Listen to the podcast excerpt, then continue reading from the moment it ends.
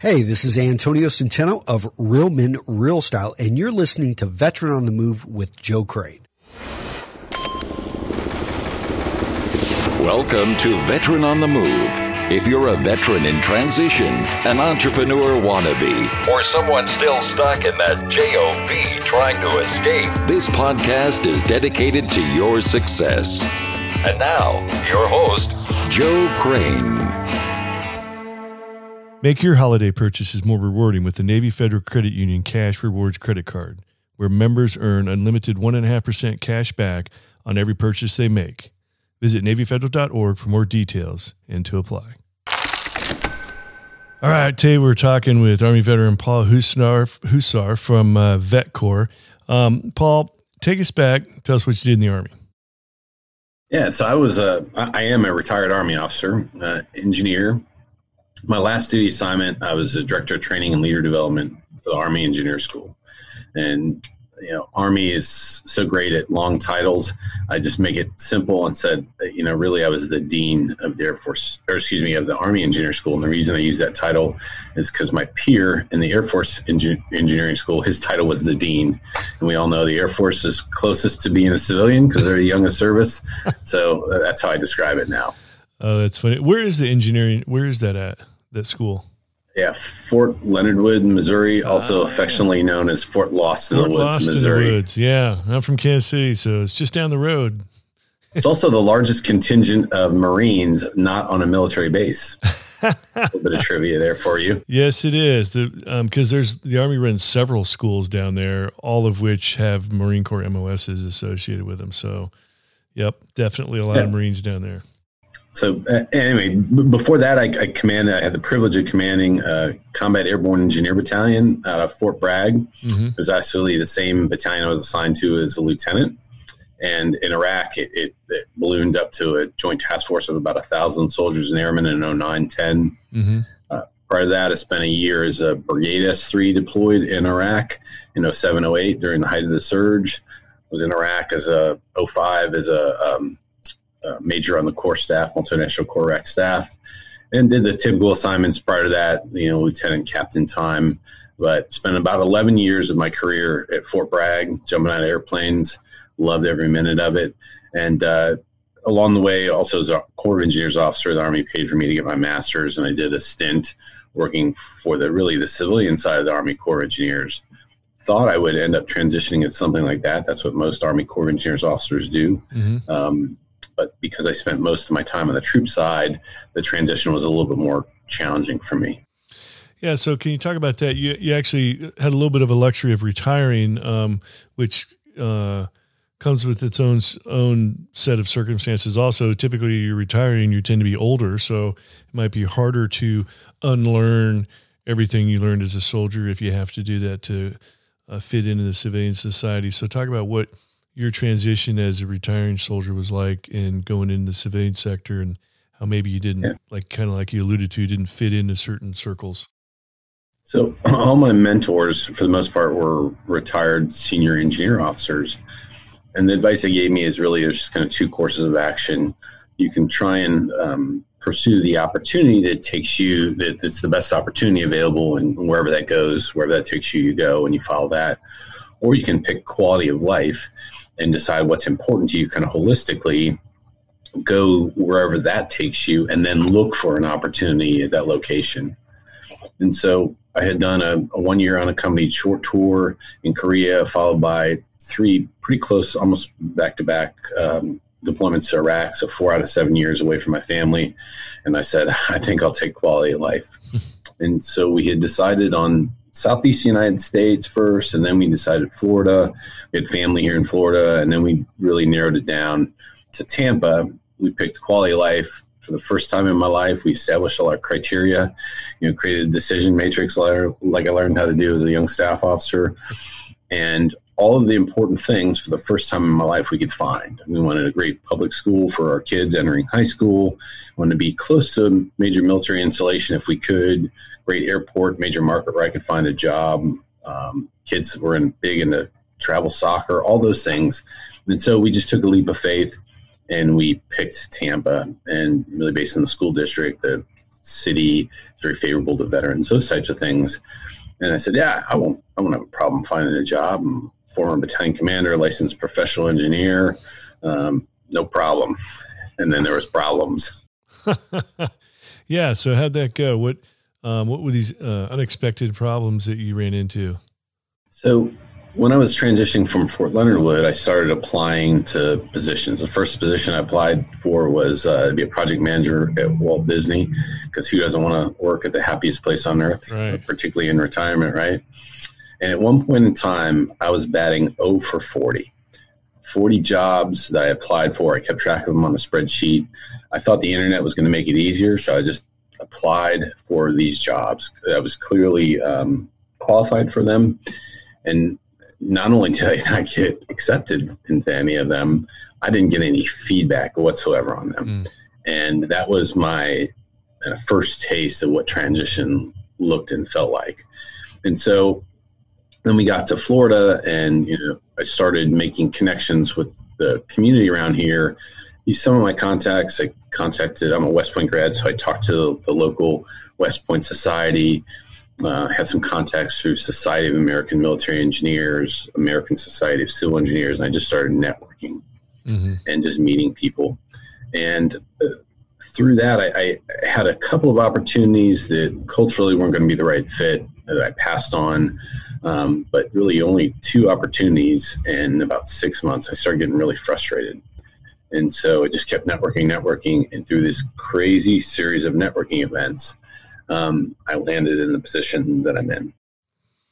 And, and talk a little bit about networking, meaning you, you were you were just involved in networking, not really knowing how it was going to turn out or who you were going to run into. And you talk about this crazy series of events. That's really that's really the crux of how networking works. Like a lot of military guys ap- approach networking from I'm going to go meet this guy who knows that guy, and that's the guy I want to get a job from. I, you already know that ahead of time. Well, that's not that's not networking. Networking is kind of like this blind faith process that you have to let work out until you've seen it come full circle a few times. A lot of veterans tend not to trust that or put much stock in it. Um, networking in the military is one thing, but networking for civilian jobs another. Can you can you shed some light on what your that networking experience was what was like? Yeah, and you know, like you, I try and help fellow veterans now, and I, I explain it to them this way if you look at my experience in that 0 for 40 job application process, right? And you just say that hypothetically each one of those applications, uploading your resume, researching, et cetera, let's say it just took an hour, right? Mm-hmm. And I, I did that 40 times. That's 40 hours. That's a work week. If that's a full time yeah. work week, where not only did I not achieve any results, I got no feedback to yeah. know what I was doing right, what I was doing wrong, etc. Right. Now imagine if you took that same 40 hours and you just met with people for a cup of coffee, beer after work, something like that, and you met with 40 people and just explained who you are, learned about them, and you were just interested in forming a relationship, not interested in a particular transaction. And what I tell people now is that time is so much better spent because now you make an impression with them. They explain who you are. Typically, you know, they may or may not get your resume in advance or whatever, but you you can avoid some of the challenges with you know, translating your resume. They see you as a person, and as long as you make a favorable impression, they generally want to try and help. Particularly as a veteran, people want to help veterans in general.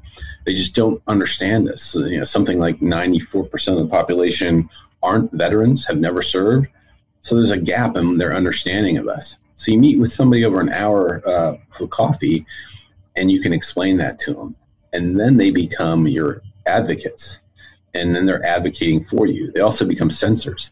Imagine you you know place 40 battlefield sensors out there. Mm-hmm. They're looking, seeing, smelling opportunities for you, and you're on top of mind because you just met with them, and now you you know they tell two friends and so on and so on, and that's how it works I tell other veterans that look, don't apply for a single job until you're told to apply for it. And if you use your your networking, then you get make some connections and you start talking to people.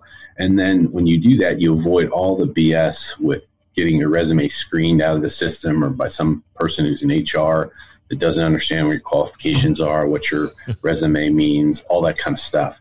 And it's just so powerful. And now, since you know, I've talked to people, they come back and they give me feedback, and they're like, "Oh my gosh, it's counterintuitive, but it's so accurate." Because as veterans, you know, we we think of terms of processes, right?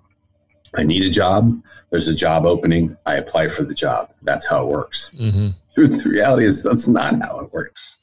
Yeah, it almost makes you wonder why so many companies even have these electronic portals to receive all that information because you have to wonder if they if they how many people they hire through those portals because it seems like I, I, you rarely run across anybody that has great experiences with these digital ways of applying for jobs. I mean, I know that all these in, Indeed and ZipRecruiter and everything else that's out there, it must be something happening, but or maybe it's only certain kinds of jobs, or whatever. But um, yeah, I, have interesting. Yeah, um, a few years ago, I actually interviewed a gal. Um, she's from Kansas City area. She uh, um, she actually wrote a book called Coffee Lunch Coffee. All she did every day was schedule coffee with somebody in the morning, possibly lunch with someone, and then coffee with someone else in the afternoon with no agenda.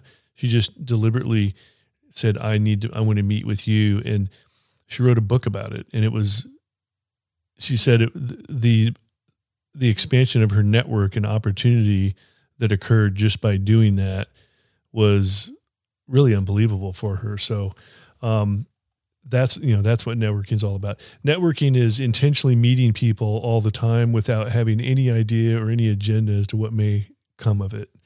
Right. Um, no ulterior motives, right? And it's right. amazing what happens when you expand your social network mm-hmm. and you're a good person, you're a good human being. People want to help other people, and that's what happens. And magic happens. You don't know where it's coming from. I tell people take the leap of faith. It's going to happen. Um, and, and in the end, when it, even if it doesn't happen the first or second or third time, you have the benefit. You at least get a benefit of meeting someone else new, and um, and you expand your social network. And before you know it, it does happen. Absolutely. But it's time and effort much better spent. Yeah. Well, hey, Paul, hold that thought. We're going to take a quick break. We'll be right back. For over 30 years as a Navy Federal member, I've been through just about every military and life event deployments, home loans, car loans, credit cards, unexpected financial events. And I can say that Navy Federal gets the military. At Navy Federal, members of the mission. Make your holiday purchases more rewarding with the Navy Federal Credit Union Cash Rewards Credit Card, where members earn unlimited 1.5% cash back on every purchase they make. Your rewards won't expire while your account is open, and best of all, you can redeem them online or with the mobile app as soon as they're earned. Plus, Cash Rewards Card is contactless, meaning you can make payments quickly and securely with just the tap of your card. At Navy Federal, members of the mission. Visit NavyFederal.org for more details and to apply. Open to the armed forces, DoD, veterans, and their families. Message and data rates may apply. Insured by NCUA. Right now, we're all full time workers, chefs, housekeepers, teachers, and babysitters in our own homes. Your mental health and well being plays a critical role in showing up as your best self for others. Talkspace is making therapy affordable and accessible for all. Talkspace has thousands of licensed therapists trained in over 40 specialties, including anxiety, depression, relationships, and more. No matter what, Talkspace will find you the right therapist to help you achieve your goals. Talkspace is a fraction of the cost of in person therapy. Instead of waiting around for an appointment, you can send unlimited messages to your therapist 24 7 and they'll engage with you daily, five days a week. And now, Talkspace covers 40 million people for online therapy through their insurance or employer. Find out if you're eligible at Talkspace.com slash insurance. Talking to friends is so different from talking to a licensed therapist who has the expertise and knowledge to give practical guidance. Talkspace gives us the support we need at an affordable price. As a listener of this podcast, you get $100 off your first month with Talkspace. To match with a licensed therapist today, go to Talkspace.com or download the app. Make sure to use the code VETERAN to get $100 off your first month and show your support for the show. That's Talkspace.com, code veteran. All right, back talking with Army veteran Paul Husar um, with Corps. So, Paul, we've talked extensively about networking, and um, you were going to share with us th- that actual experience you had where that ended up in a really good job uh, through through basically a networking, an extensive networking experience. Yeah, so it started on the sidelines of my daughter's soccer game, club soccer game.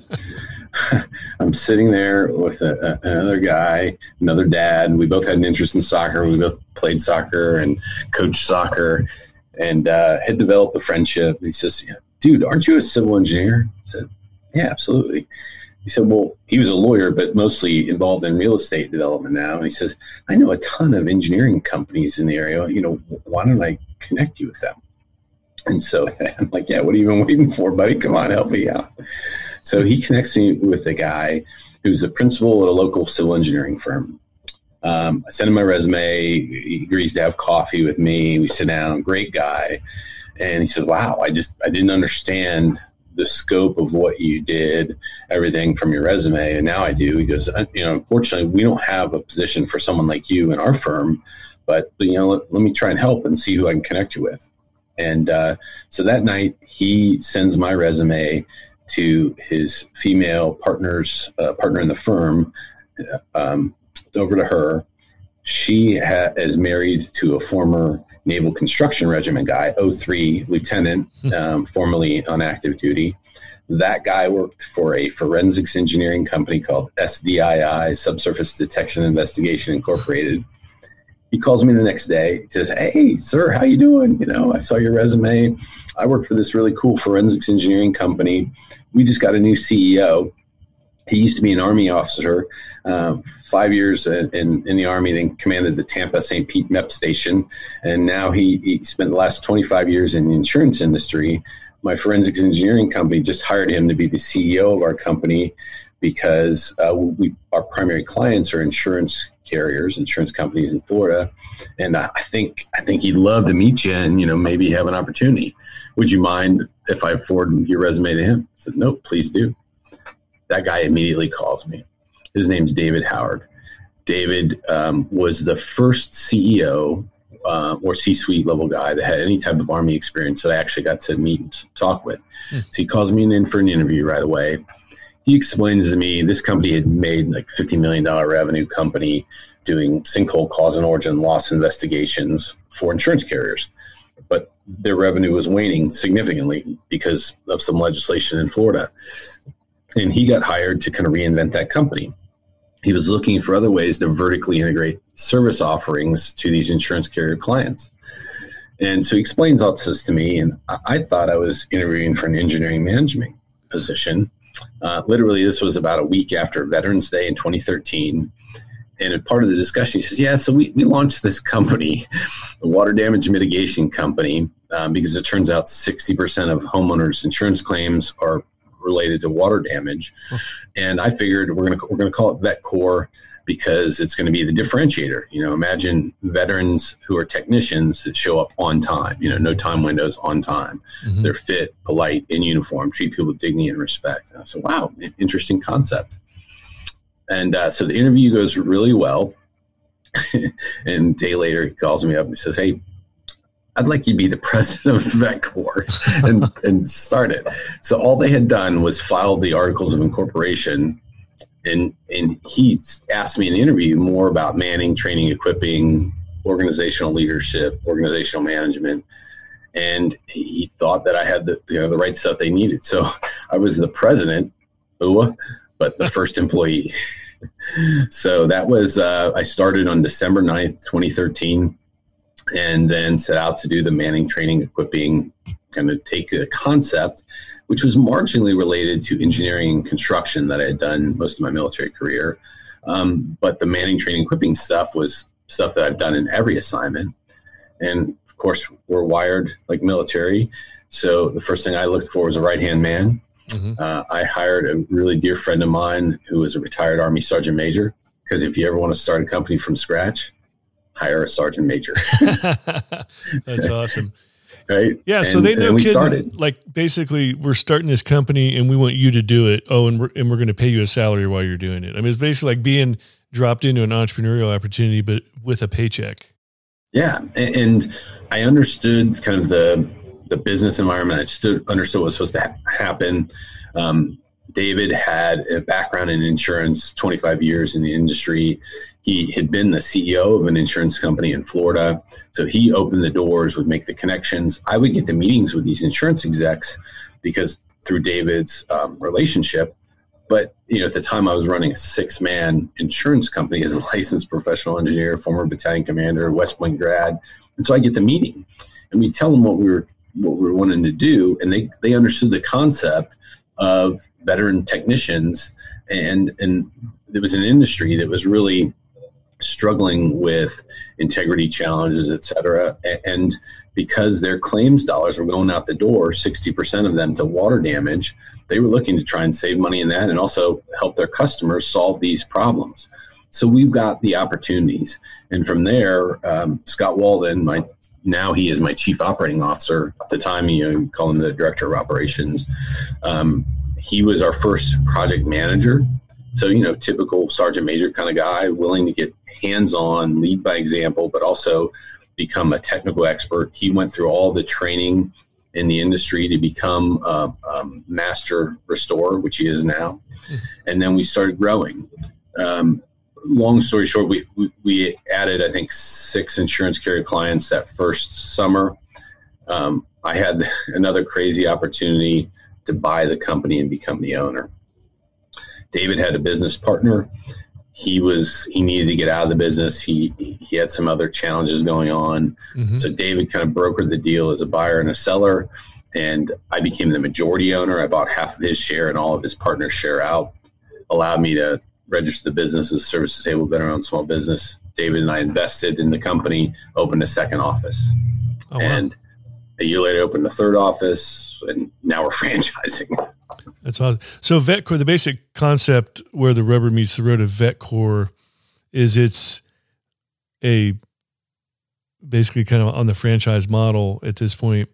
Small businesses that you put veterans in charge of, and they have a veteran team show up to somebody's house when there's been a bunch of water damage, and they clean up the mess.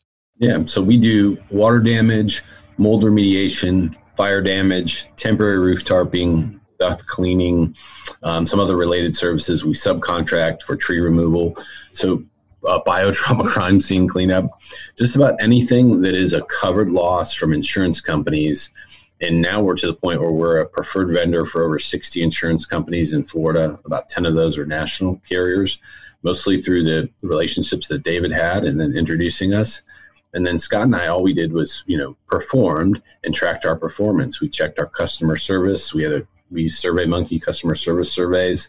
We tracked our average cost per claim, and so we're not selling a veteran owned business, but because we're veteran owned and not veteran operated, our technicians show up on time. Uh, actually, on time is late and early is on time. People understand that. Yeah. We don't give time windows like most other service providers. Mm-hmm. Our project managers now in our offices are, for the most part, retired non commissioned officers who, who can make a small group of young men and women hum because they know how to do operational planning yep. and they know how to execute the standard. And so this business model has taken off. The insurance companies love it. And so we opened our third office in December 15 in, in Southeast Florida. The second office was the Gulf Coast, and then our office in Tampa covered greater Tampa Bay area. And it, a little over a year ago, after we spent about two years studying franchising, um, we we started franchising. Our policy with VetCore is we hire veterans and those who share similar values, and so all of our employees, except um, two, are veterans. The two that aren't are are um, spouses of military veterans. You and, know, Paul, um, what what comes to mind with me is the the beauty of this business model is if you start a VetCore franchise, if that's what you're calling it, you're not really you're not really having to go out and collect business because you've already got agreements with insurance companies that are, are going to start funneling business to you. So yeah. how how realistic is it? How much time are they spent beating the bushes trying to trying to find customers versus how how much are they just answering the phone from the insurance companies when things happen? Yeah, so we do, you know, now we do training, phase one and phase two training for our franchisees. Um, and so we want them to develop local contacts, insurance agents, realtors, property mm-hmm. managers, et cetera. But because of our reputation and, and we we go directly with insurance carriers and what's called TPAs, third party administrators, because we've had such a great tracker record with them and replicated that success you know, two times with our organic offices and now with our franchisees. And we're so selective in awarding franchises, not selling them, awarding them based on opportunities. And we have some just phenomenally um, qualified franchisees. When we tried this concept out with the insurance carriers and the TPAs, uh, it was a sales job, but I like to tell stories and not sell. And so what I said to them, I said, look, we're considering franchising. What do you think about this? And they said, look, you've already proven that you can replicate this model. And, and so we would be supportive of that. I said, good, because what I understand franchising after we had spent about two years studying it is the essence of franchising is training, standardizing, and replicating. So I, I run two businesses now. I own a restoration company with three offices and a franchising company. And the franchising is all about training, standardizing, and replicating. So when I would have this discussion with executives in the insurance companies and the TPAs, say, um, you know any institutions that are particularly good at training, standardizing, and replicating, like the U.S. military does? Yeah, yeah. So um, I'm going back to my own personal experience when we had a sump pump issue and the basement carpet got totally soaked. Um, the process was I first I called the insurance company first. I didn't call a restoration company off of Google. I called the insurance company and they told me who to call, or they even may have even called them for me. I'm not even sure. So the restoration company just showed up. So that's an example of really it's not the homeowner that calls the restoration company; it's the insurance company that assigns the restoration company. So from a from a business perspective, if you if you own the restoration company, all your business is coming from the insurance companies. You know, it's I mean, it's, it's you got to have that local, top of mind, you know, community type atmosphere and presence out there. But um, you're not actually, uh, you know, out there knocking on doors trying to get business like that. You know, it's this is huge, right. and it already have a built-in, pretty much a built-in revenue stream once you're up and running. So typically, the the in your case, you the insured customer always has the right to choose who they want to use, mm-hmm. but almost every time they have no experience in this. Yeah. And so they, they trust their insurance carrier. Right. The insurance carrier has already taken us through the vetting process, the exactly. credentialing process, and there's a threshold that you have to maintain of you know, good business practices, level of insurance, all that kind of training, certifications, et cetera. So we recognize that we've met those qualifications. And really now it costs us zero in sales other than the, the business to business um, meetings that we had that, that gave us those opportunities. And then we hit it out of the park and just you know tracked our performance and then would show them our performance and that got us more clients and, and, and, customers. And so it's a great model with respect to that. And the other thing then for veterans is you know, we're not really good. We, there's no uh, military occupational specialty for marketing, mm-hmm. you know. And what we are good at though is training, standardizing, replicating on the franchising side and operating and executing. So what this does is allows the franchisees now or veterans to come take an SOP and execute it. And now what we've also done is, uh, given our model, we do all of the the quality assurance, the train, the estimating. So they go out, they take photos, we teach them how to do it. They do a scope sheet. Scott and I, our our COOs, like to say, you know, it's science, but it's not rocket science. Mm-hmm. And that's it's the essence of this business model because there isn't any credential, any license requirement like there is to be a plumber, a carpenter, electrician. True, yeah. But there is a national training certification you can get from a three day course, and it's good anywhere in the U.S. Hmm. It's a great fit for vets. Yeah. So, can we talk about the details of, of the actual franchising? Um, I know a lot of good stories about franchising. I know a lot of bad stories. Guys have had bad experiences with franchising. Usually, the really big food oriented franchises. Um, I've heard some horror stories there, but actually they usually started off really good and then corporate changes at the higher levels changed everything and you know so anyways um, can you go through the details of what a franchise costs and how somebody would be able to get their own VetCor franchise Sure. So, you know, like I said, we're in the business of awarding, not selling franchises. So, mean, our strategy is to try and round out Florida first, but we've actually already have one in, in Georgia and one in Texas. And we're willing to go, we're willing to follow talent because of those 60 insurance carriers, we have about 10 who are national carriers as well. So we are prepared to go in other states. Um, we're just not marketing to them, but through our social media presence, people have found us. And, and if we have the right person who's interested, right background, et cetera, we'll go there. Um, franchising in its essence is the ability, the rights to use intellectual property, the processes, all that kind of stuff. Our clients, uh, both in terms of the clients who we have the opportunity to earn revenue from, but also partners who have relationships, for example, enterprise fleet management, where we get all of our vehicles, insurance, all that kind of vendors that sell um, all the equipment, cleaning equipment, drying equipment, dehumidifiers, all that stuff. And so its ability to use our trademarks, our processes in a specific geographical area. And that's usually known as a franchise territory. Um, franchising usually comes with a franchise fee up front and a royalty, ongoing royalty fee. Our franchise fee is 45000 or $10,000 discount, 35000 for a veteran or an immediate family member. That's the lowest franchise fee in the restoration industry for franchising. And it's intentionally so because we wanted to keep the, the barrier to entry low to allow veterans to get into business. And our royalties are 7%. That's for the most part industry standard, 7% of gross revenue. Um, the all-in cost, it, you know, we'll, and it's all this is outlined in the documents called the franchise um, um, the FDD, the franchise mm-hmm. disclosure document. The method of actually acquiring that is called the franchise agreement, which is a subset of the FDD. And all the we have to disclose all that, and it's about I'll say about one hundred fifty thousand dollars. You don't have to have that one hundred fifty thousand dollars. You can get an SBA loan. We connect them with industry partners that can help fund that, and that covers the franchise fee. You can lease or buy equipment, so there's kind of menu options there. We recommend leasing equipment because when you lease equipment, for example, like vehicles through enterprise fleet management, it's like having your own battalion motor officer. they take care of the disposal when it's time to trade it in. Mm-hmm. They take care of the maintenance plans. The, you, get a, you can get a fuel card with them, all that kind of stuff. And it, and it makes it, it, one less person you have to have permanently on staff to handle all that stuff. They do it for you. They're great partners. By the way, Enterprise, named after the USS Enterprise, is their veteran owned company. Didn't know that. That's cool. Yeah. Same thing with all the so with that initial investment, you have to buy your equipment or lease, buy or lease your vehicles, um, your initial hand tools, supplies, that kind of stuff.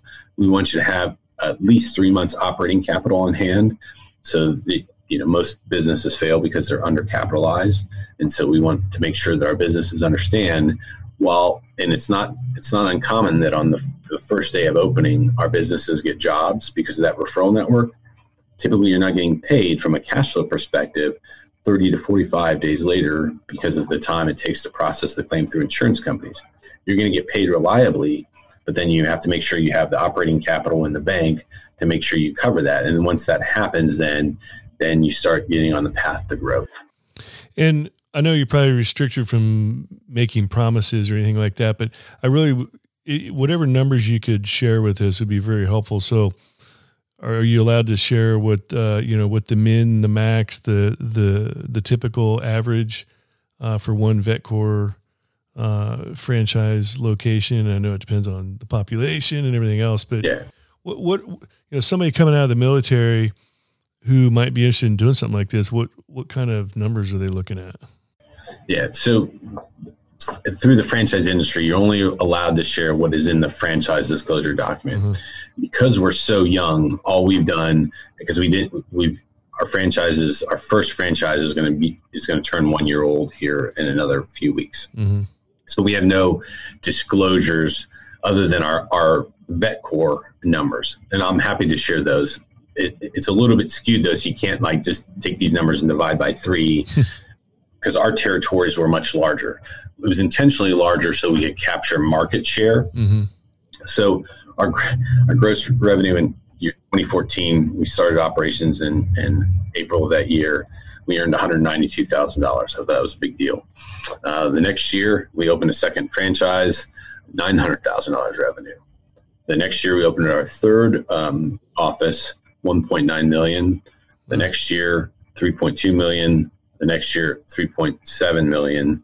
Now, keep in mind, we also had hurricanes those years, yeah. which was not necessarily an anomaly, but a, a huge revenue boost for us. Right.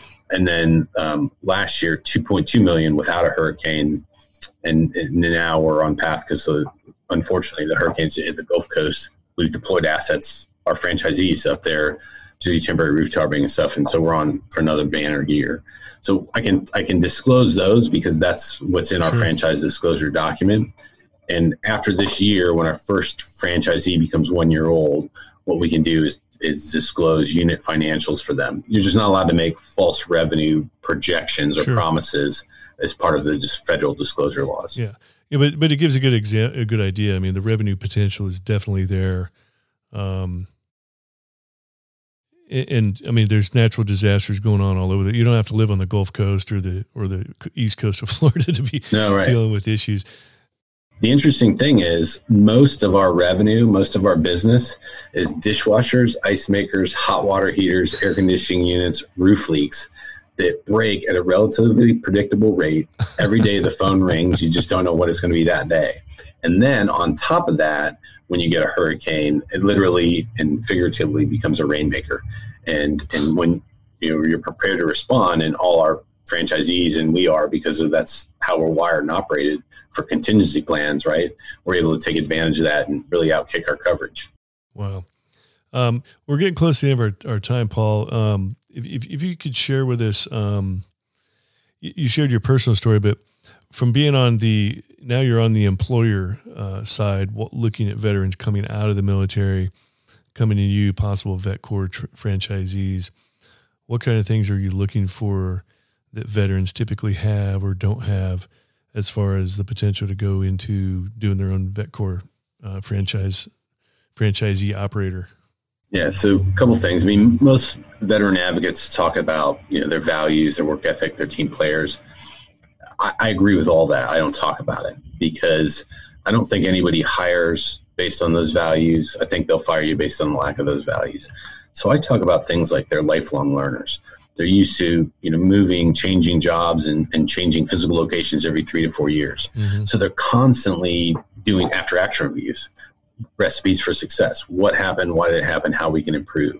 They come with things like the military decision making process troop leading procedures. They know that there are five components to a mission statement who what where when why.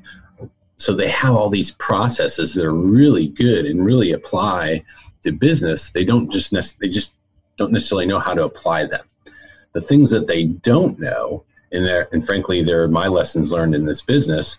The two hardest things about business, in my opinion, is the marketing, getting the business in the door. So whether you're making widgets or you're servicing widgets, that's relatively easy compared to finding and getting the market. And so that took a while. And because of our unique situation where you know my business partner had a relationship in the insurance industry that opened the doors for us. Now we take advantage of that brand and our franchisees have the ability to do that as well. So it makes the marketing piece much easier. The other piece is finance. We never really had to manage cash flow. And you know uncle sam paid us. Um, we thought we were in resource constrained environments and, and many of us were you know during in the military service but it's much different when if you don't make payroll, your your comp, your guys aren't getting paid. For the first year in business, I didn't take a salary. Um, the good news is none of my franchisees have to experience that because we've built the business up, and and so they can take advantage of that. But we we oftentimes just don't understand how that cash flow cycle works. If you get a job today and you execute knock it out of the park, you're not getting paid for 30 to 45 days from now. Mm-hmm. Well, the better you do, the more jobs you get, the more money you have to expend up front. And so success can put you out of business because of cash flow. Hmm. And so now it's one of the things, it's, it's really the two things I focus on in our franchisee training. Yeah. So you can inherit this business model and then learn from our lessons. That's great. Yeah, great advice. So, um, we're we're about out of time. Um, if somebody was interested in starting their own vet VetCor uh, restoration type business, as a franchisee, what kind of advice would you have for them, and how do they find VetCor and get started? Yeah, c- connect with us. Any social media platform is fine. Paul Huszar, H U S Z A R, LinkedIn, Facebook, etc., or our website www.vetcor, V-E-T-C-O-R services.com or vetcorfranchising.com. Both of those have links and you just fill out a little bit of information. It goes to our VP of franchise development, who is a former Army officer, uh, CAV squadron type guy, and uh, spent 20 years in a sales career. And so now he is part of the team. Mike Long or I will connect with you and happy to have that discussion, even if it doesn't lead to anything. Um, because what we want to do is help vets. And for us, you got to be in the sweet spot where it's, you know, it's a great, perfect fit for you. Mm-hmm. And if it's not, you know, maybe we'll help you talk about franchising or another business opportunity because that's what our passion is at helping vets. And if awesome. it is, great, it's win-win. All right, great. That's awesome, Paul. I appreciate it. Um, sounds like a great opportunity. I mean, I could, I could think of a hundred, hundred guys I knew in, in the Marine Corps that'd be perfect for this opportunity. So hopefully, uh, hopefully somebody's listening out there and uh, can uh, connect with you and get started on running their own business. Well, thanks so much, Joe. And more importantly, thanks for what you're doing. It, it's folks like us who have the passion to help veterans and continue to pay it forward that really help ease the transition of, you know, the next the next folks coming out who are frankly our former teammates and, and we give a shit about them. Yeah. So thanks for you doing what you're doing. You bet. Glad to be a part of it. All right. Thanks, Paul. These two veterans are Oscar Mike. Thank you for listening to Veteran on the Move, your pathfinder to freedom. If you like the show, leave us a review on iTunes. Reviews are always greatly appreciated. So until next time, this veteran is Oscar Mike.